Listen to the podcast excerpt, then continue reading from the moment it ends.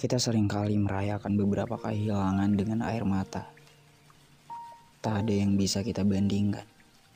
Semua kehilangan tentu adalah sesuatu yang menyakitkan. Lalu pertemuan seperti apa yang paling mendebarkan? Dan aku teringat pada jumpa kita.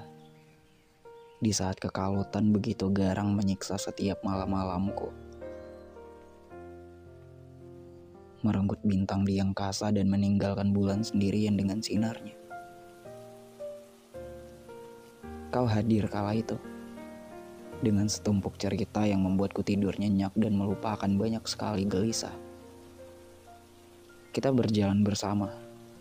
Beriringan.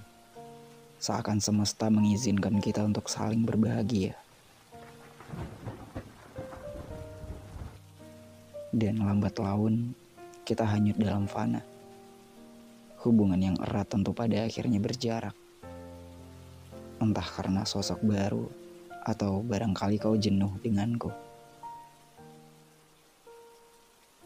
Namun, penyesalan tak akan pernah membuahkan apa-apa. Ikhlas pun hanya kata di bibirku.